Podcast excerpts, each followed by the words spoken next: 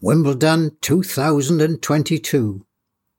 Second day. Early start for two Brits.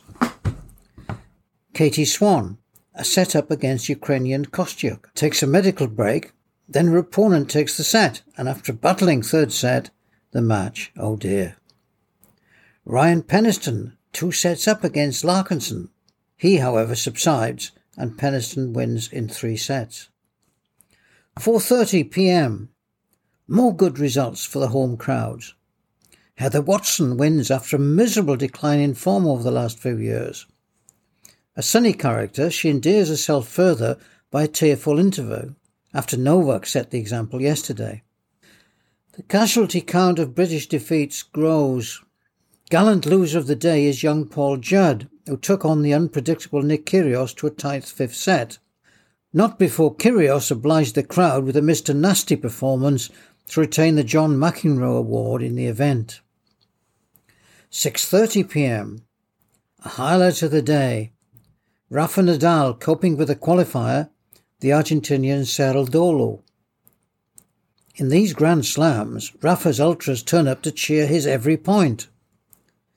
His fans are second in numbers only to the absent Roger Federer globally, and matching his in intensity. After two close sets, Rafa takes a toilet break.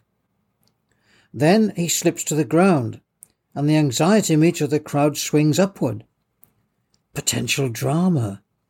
Nadal, like Murray, now has career threatening injuries. There was doubt whether he would even start Wimbledon. Watching, I realized I remembered Nadal's compulsive rituals before serving shuffles, then touches each shoulder and chest. I think of Dan Biggar's autonomous motions before taking a penalty kick in rugby. Nadal wins the set. The pundits say that the rareness of anyone coming back from two sets down against Nadal is nearly zero. Cerundolo ignores the stats and pushes Nadal around the back of the court. Grabs the set. The crowd wants a Rafa win, but not quite yet. Beware of what you wish for.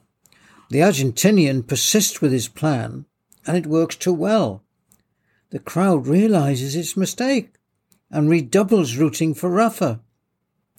With considerable effort, he recovers the initiative, grabs the set and the match. Yes! Rafa says something bland.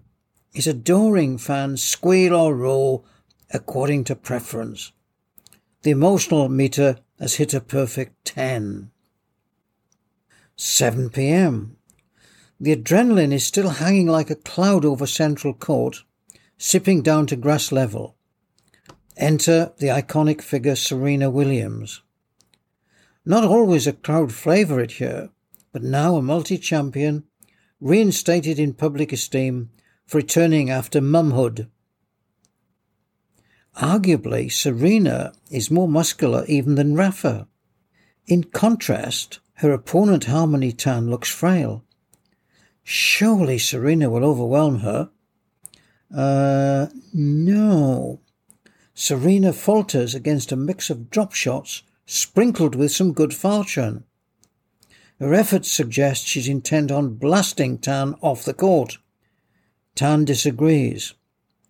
Tan wins the first set. David one, Goliath nil. 10 p.m.